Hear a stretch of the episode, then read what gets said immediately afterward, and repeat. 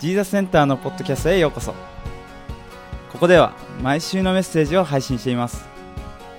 ジーザスセンターの詳しい情報はジーザスセンタージャパン .com をご覧ください。えーヨーロッパのですねある国での話なんですけれども その国の、えー政治家そしてコメディアンがですね収入が、えーどちらが多いのかっていうのをね、えー調査したそうです、まあ、政治家ももらっている。でもまあテレビに出ているコメディアンたちもなかなかいい、えーまあ、収入をもらっていた。なので調べたんですね。そうすると圧倒的に政治家の方が多かったんです。えそこでですね、まあ、レポーターがこう聞いたんです。あの芸人たちにですね、うん、コメディアンたちにこう聞いたんですね。どう思いますか？あなたたちの方が寝る時間もね、えー削って、えーなかなかこう仕事をしたりロケに行って、まあ、過酷なことをしているじゃないですか、えーそれなのに、えこれだけ違う不公平だと思いませんか？ってこう聞いたんですね、えそしたらね、えあるコメディアンがこう言ったんです。何を言ってるんですか？僕たちの仕事は国民を笑わせることです。先生たちに比べれば僕たちなんか足元にも及びません。って言ったそうです、ね。まあ、つまり政治家の方が笑われてますよね。ってことですよね。あのさすがコメディアンですよね。どんなことも笑いに変えてしまうっていうね、まあえことですけれども。さて魅力のある組織、えーってどういう組織だと思いますか？教会、まあ、家族仕事場職場でもねさまざまな組織があると思いますけれども、えー おそらくねそれは笑顔の絶えない組織だと思います。ね。えーさっきのコメディアンがどんなことでも笑いに変えてしまうようにどんなことがあってもその組織はえーには笑顔が絶えない、ね、そういう組織じゃないかなと思います。特に教会という組織はね、えー私たちがね、えーどんなことがあってもね、えー笑顔に変えることができる組織だと思います。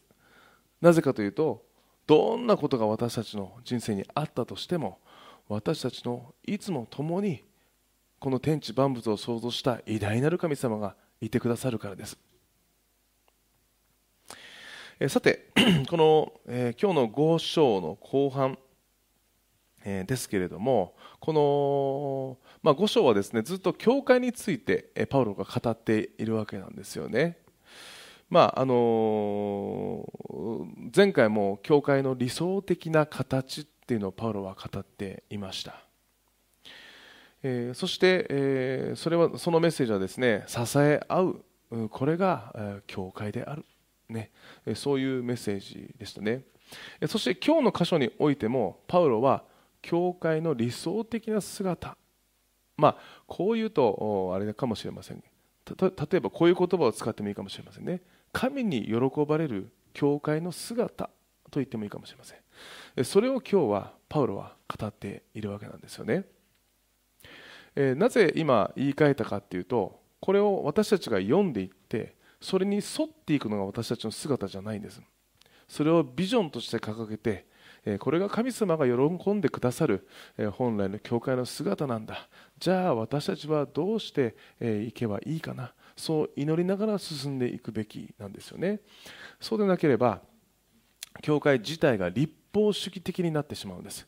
何かを守らなければいけない。こうしなきゃいけない。日曜日には教会に行かなきゃいけない。もちろん来ればですね神様の祝福に預かることができるんです。でも何々しなきゃいけないっていうイメージが教会で先行してしまうと、まあ、それは初代教会が陥った立法主義的な教会になってしまうからですよね。えーさて今日もですねこの神様が喜ばれる教会の姿、ね、そのビジョンがパウロからね、えーこの現代の私たちにも語られています、えーどういうふうに語られたかというと今日の17節でよく指導の任に当たっている長老は二重に尊敬を受けるにふさわしいとしなさい。御言葉と教えのために骨を折っている長老は特にそうです。聖書に穀物をこなしている牛に靴子をかけてはいけない。また働き手が報酬を受けることは当然であると言われているからですとありますよね。あのこの長老と呼ばれるのは初代教会のリーダーたちです。現代で言えば牧師と呼ばれる人ですよね。でも牧師だけではありません。さまざまなリーダーが、教会の中にはいる存在するわけですよね。例えば僕があのアメリカにいた時の教会はですね大体ですけれども5000人から6000人ぐらいの、規模の教会でした、えー、3, 個4つかな？今はキャンパスと言われて教会があります。1つが大体2000人級の規模の街道。もう1つが500人程度。もう1つが1000人。そこに日曜日バーってねたくさんいっぱいの人がいるわけです。そうなればですね牧師も1人じゃないんです。2人でもないんです。めちゃくちゃいっぱいいました。20人ぐらい、えー、そういう牧師と呼ばれるポジションの人がいました。また牧師っていうのはこの日曜日にメッセージする人だけじゃないんです。例えば、えー、平日に、えー、ユースと呼ばれるね。例えば中高生大学生、えー、それをこう取りまとめている牧師もいました。ユースパスタなんてね。今でも日本語でも言われますけれどもね。また日曜日にキッズがありますよね。うちもね。そこでのキッズをもう管轄しているキッズパスターっていうのがいましたね。キッズパスターでさええ5人とか6人ぐらい、えいました。ユーズパスターもそのぐらいいたんですよね。で彼らは日曜日だけじゃないんです。平日も働いてるんです。えー、教会に来て皆さんがお仕事に毎,、えー、毎日行くように彼らも毎日教会に来て仕事をしているわけです。だからそこで報酬が発生してくるわけですね。でも彼らの生活はしっかりと守られていましたし私もアシスタントとして、え、1年間ね働きましたけどもしっかりとサポートを受けたんです。それはですねすごくいい点があるんです。何かっていうとその自分の働き自分のビジョンに100%打ち込むことができるわけなんです、ね、じゃあ青年たちが神様をもっと知るにはどうすればいいだろう。今週の日曜日のキッズ。さあどうしよう。どんなに楽しいことをしよう、ね、どうリーチアウトしよう。どうコンサートを行っていこう。どう賛美チームを賄っていこう。賛美チームの牧師もいました。ワーシップパスターと呼ばれる人ですね。何人かいました。彼らもオーケストレーションを書いたりとか、楽器をまとめたりとか教えたりとか、していました、ね、なのでそういうふうにね、えー、こう各部門に分けて、えそしてリーダーたちがいるわけですよね。だからジーザスセンターもこれからね、えー、こう大きくなっていったらそうやってこれからさまざまな働きのためのリーダーがいて、まあ、今も実際もいますよね。今賛美を導いてくれたミュージシャンたちリーダーたちキッズをいつも面倒を見てくださっている方たちねいますけれども今度はそこにワーシップパスターユースパスターキッズパスタ。その部門での牧師がこれからねえ必要とされていくわけです、ね、皆さんもぜひお祈りください。で今日のパウロが言ってるメッセージっていうのはじゃあそういうリーダーたちっていうのは教会の中でどういうことをすべきなのかっていうのを言ってるんですよね。それはね何て言ってるかというと今日の箇所で熱心に御言葉を語る教えるってことなんです。だからただあなたが例えばですよリーダーとして教会の中で迎えられてじゃああなたリーダーですよ。ぜひぜひね導いていってください。確かにそのキッズワーシップさまざ、まな部分もあるかもしれません。これから新しい、えー、ボランティア活動が始まったりするかもしれませんよね。それはただ導いていくのが、えー、そのリーダーの仕事じゃないんです。導きながら御言葉をそのチームの中で教えていくってことが仕事ですよっていうのを改めてこの現代の教会にパウロが語りかけてるんです。もちろんそれには深い祈りが必要だと思います。また御言葉を教えるってことは御言葉を学ばなければいけないですね。だからリーダーたちは常にその御言葉を学んで御言葉を教える人でありなさいとこう進めているわけです。なぜかというとこの御言葉に力があるからです。えー、聖書の言葉は私たちの人生を変えることができること、えー、言葉なんです。ただのいい言葉じゃないんです。神様はこの地上のすべてを言葉だけで作ったんです。創世記を見てください。光をあると仰せられた。言葉だけで全てを作っていたんです。なので私たちの人生が、えー、もしもし人生に何かがあった時もし何か望んでいるビジョンがある時そこに御言葉を語るんです。その時に神様の御言葉こそが無から有を作り出すからです。どんな問題も解決に導いてくださるからです。私たちの人生を変えるのがこの御言葉なんです。だからこの御言葉なしのリーダーは危険なんです。だからこそ導いていく全ての人たちに御言葉によって養われなさい。そして御言葉を教えていきなさい。と言ってるわけですよね、えー、カリフォルニア州のある教会の役員の人の話なんですけれども最年長だったボブ・スミスさんっていう方がいらっしゃいました。えー、役員会といって、まあ、教会の、ね、リーダーの、集まりがあるんですけれどもいつもね神の御言葉に立ち返るようにっていうふうにねいつも促してくれるような人だったそうです。である時教会でリーダーとして奉仕できる人が不足しているという状況があったそうなんですね。誰かスタッフとして牧師として迎えたいそういうポジションがあったんです。でそれをですね、えー、じゃあどういう人がいいんだろう、ね、どういうふうにすればいいだろう、えー、それをみんなでこう話していたんですよね。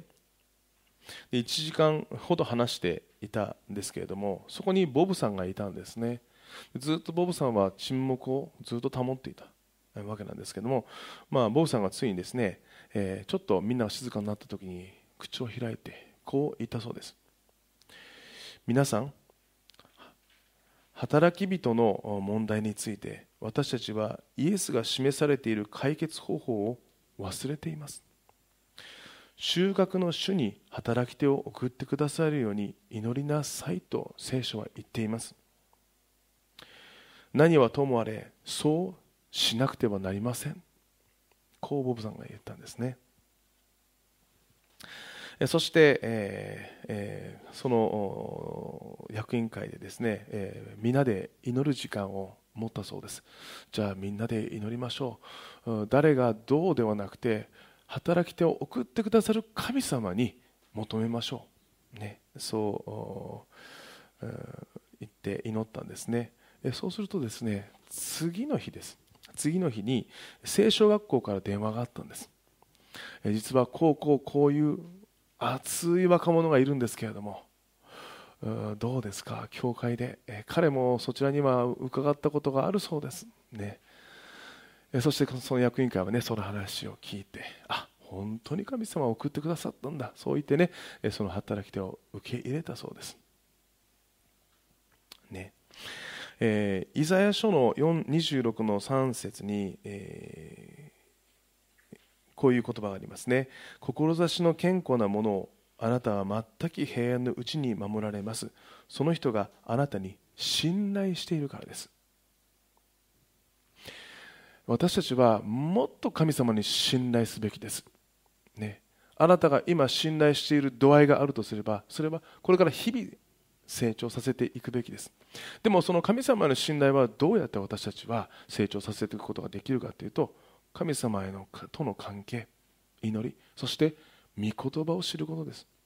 神様がどういうお方なのかどういうことをなしてくださるのかどう偉大なのか、ね、それを私たちは知っていくべきなんです。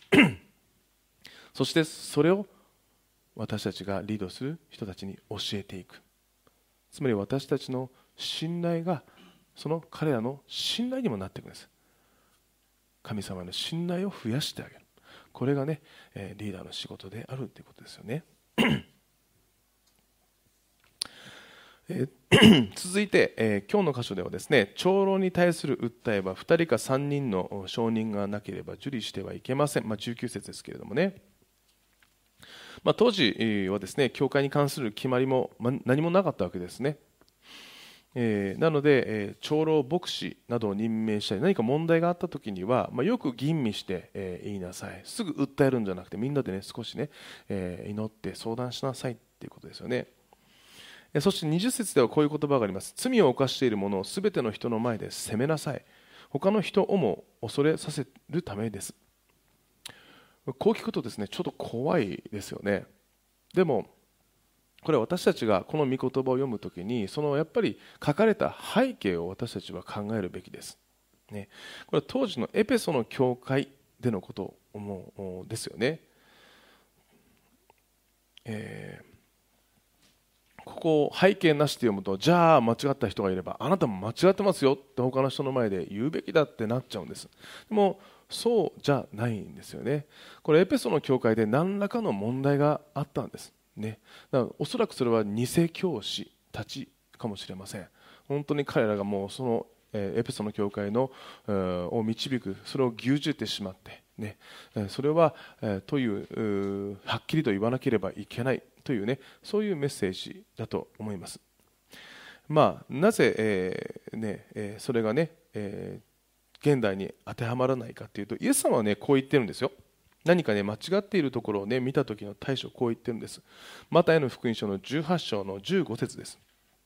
またもしあなたの兄弟が罪を犯したなら行って2人だけのところで責めなさい、ね、もし聞き入れたらあなたは兄弟を得たのです。こう言ってるんですね。イエス様は何かがあったら、ね、何かを見たら、ね、その人のところに行って話してみなさいってこう進めてるんです、ね、あの特に人間関係のもつれというのはですね 大体誰々が何とか言ってたよってなって、えー、ね、しまってそれを聞いたりあとは噂ですよね。その一つの小さい噂が雪だるま式にね大きく、えー、そして、えー、それをね後で聞く。尾ひれがついてね、えー、そんなことしてないのにそうやって傷ついてしまう。ね。え、そういうことをね教会で行ってはいけないということですよね。まあ、どんな事実を、ね、知っているとしてもどう思っているとしてもねもしそれが誰かに対するネガティブなものだったらそれは心の中にしまっておきなさいってことですよね。でもです。なんかねこう間違ってる人を見るとちょっと言いたくなる。ねある人はこういうんです。巧妙にね私あの人のこと心配してるんだけど大丈夫かな？ってね。またね、うん、あの人のこと祈ってるんだけどこうこうこうなの？ってねザーって言ったりするんです。ね。でもねそういうふうな噂をしたくなる心っていうのをね、えー、ぎゅっと収めてそして私たちはその人のためにね話すんじゃなくて神様に祈るべきです。オハイオ州,、えー、オハイオ州立大学のジョン・スコウロンスキ教授って方がいらっしゃるんですけどね、えー、ある、んとね、テストをしたんです。あのけ、えー、それがですね、えー、学生にある人が話をしているビデオを見せたんですね、え、その話し手はビデオの中で指をさしてこう言うんです。あいつは犬を見ると蹴っ飛ばしたりするんだ。って他の人をねこう批判している、え、そういうビデオを見せるんですね。で他人を悪く言っているビデオをね、え、見せるんです。そのあある人がね。するとその映像を見ている学生たちの大半はその人悪口を言っている人に悪い評価をしたわけです。だからどうあの人ってこうなんだよこの人ってこうなんあの人ってこうなんあの人本当ひどいんだよって言っているこの人を悪く評価しなかったんです。その噂しているその人を悪く評価したわけなんですね。つまりね誰かの悪口を言ってやろうと思ってそう言ってるとです。悪く評価してるとあなたが悪い評価を受けるってことなんですよね。ね。だからむしろ誰かをね、え称賛できる認めている人っていうのはね他のテストではね誰かをこう認めている人っていうのは本当にいい評価を受けるんです。だ例えばですよ、えー、あの人って素晴らしい人ですよねって聞きますよね。皆さんその後に何て言います？例えば身近な人がそうなんですよって言えたら皆さんいい評価を受けるんです。そうなの。でもあの人実はねっていうと実はそうやって自分をね自分がその人を下げたいって思った瞬間にあなたが悪い評価を得るんです、ね、だからねぜひね誰かを認める、ね、良い評価をする、ね、これをね、えー、特に教会の中ではこうしていきなさいっていうことが、えー、パウロからのメッセージでもあるわけですよね。だって教会で完全な人って誰もいないんです。私も含めて。人間はみんな不完全なんです、ね、だからお互いを認め合いながら支え合いながら励まし合いながら歩んでいきなさい。まあこういうメッセージですよね。えー、それでは最後のポイントです。22節から25節ですね、えー、こう言ってますね。また誰にでも軽々しく暗唱してはいけません。暗守っていうのは、まあ、牧師になったりするとき、まあ、聖書でも暗守って言ってこうね、えー、頭に手を置いたり肩に手を置いたりして祈るんです、ね、だから誰にでも暗守をしてはいけません。これはね誰でもリーダーに、えー、させな、えー、誰でもいいってわけじゃないリーダーとしてね立ってるときが、うん、しっかりと考えなさい、ねえー、そう言ったんですね。でまた他人の罪に関わりを持ってはいけません。自分を清く保ちなさい、ね、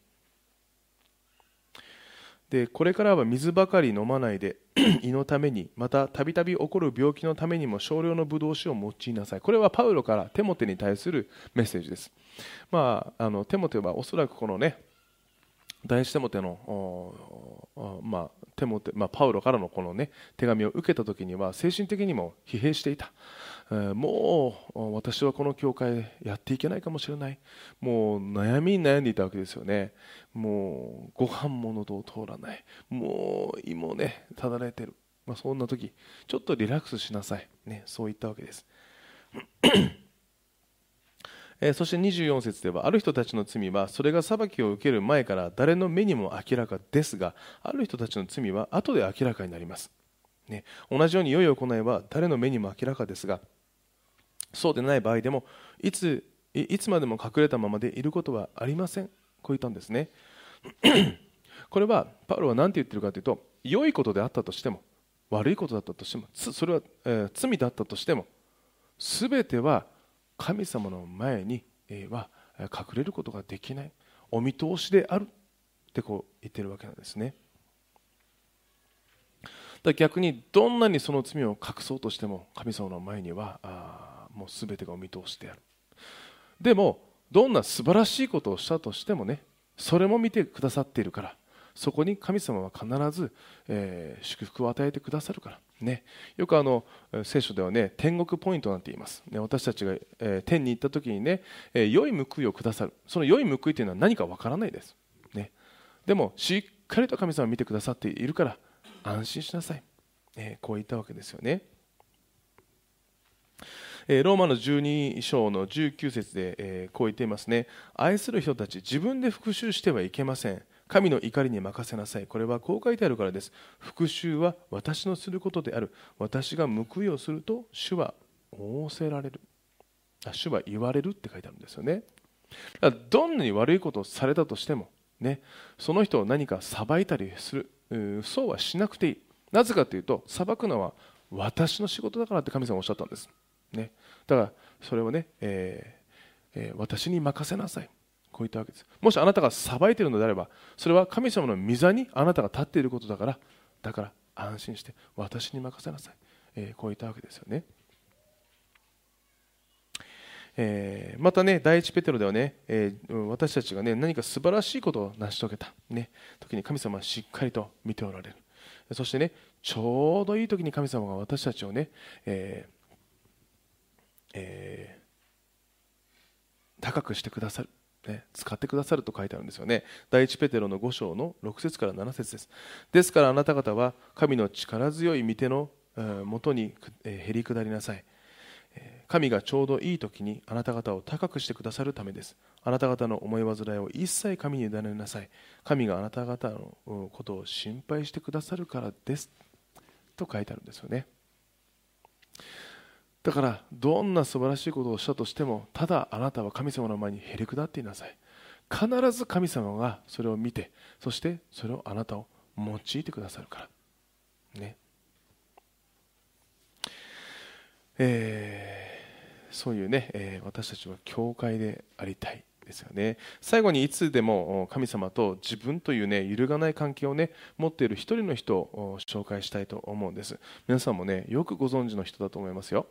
私もね若い時、まあ、小さい時によく映画を見ましたけどね。映画「ロッキー」シリーズの脚本を書いてそして自ら主演したシルベスタ・スタロンでねいますよね。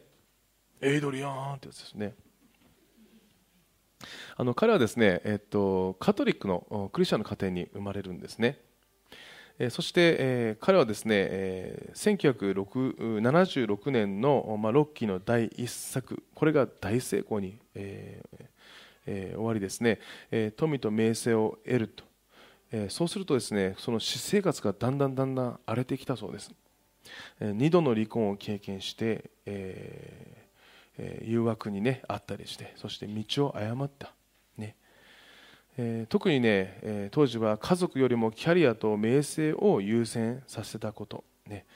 えー、それはね、え彼の何も満たすことはなかったそうなんですね。でその時にこのシルベスタ・ストロンは気づくんです。キリストへの信仰を私はもう一度復,、えーね、復興させたい。ってそう思ったんですね。えー、それから彼は悔い改めて神様もう一度あなたと一緒に歩みたいです。こう言って、えー、そこから教会生活も始めていくんですね、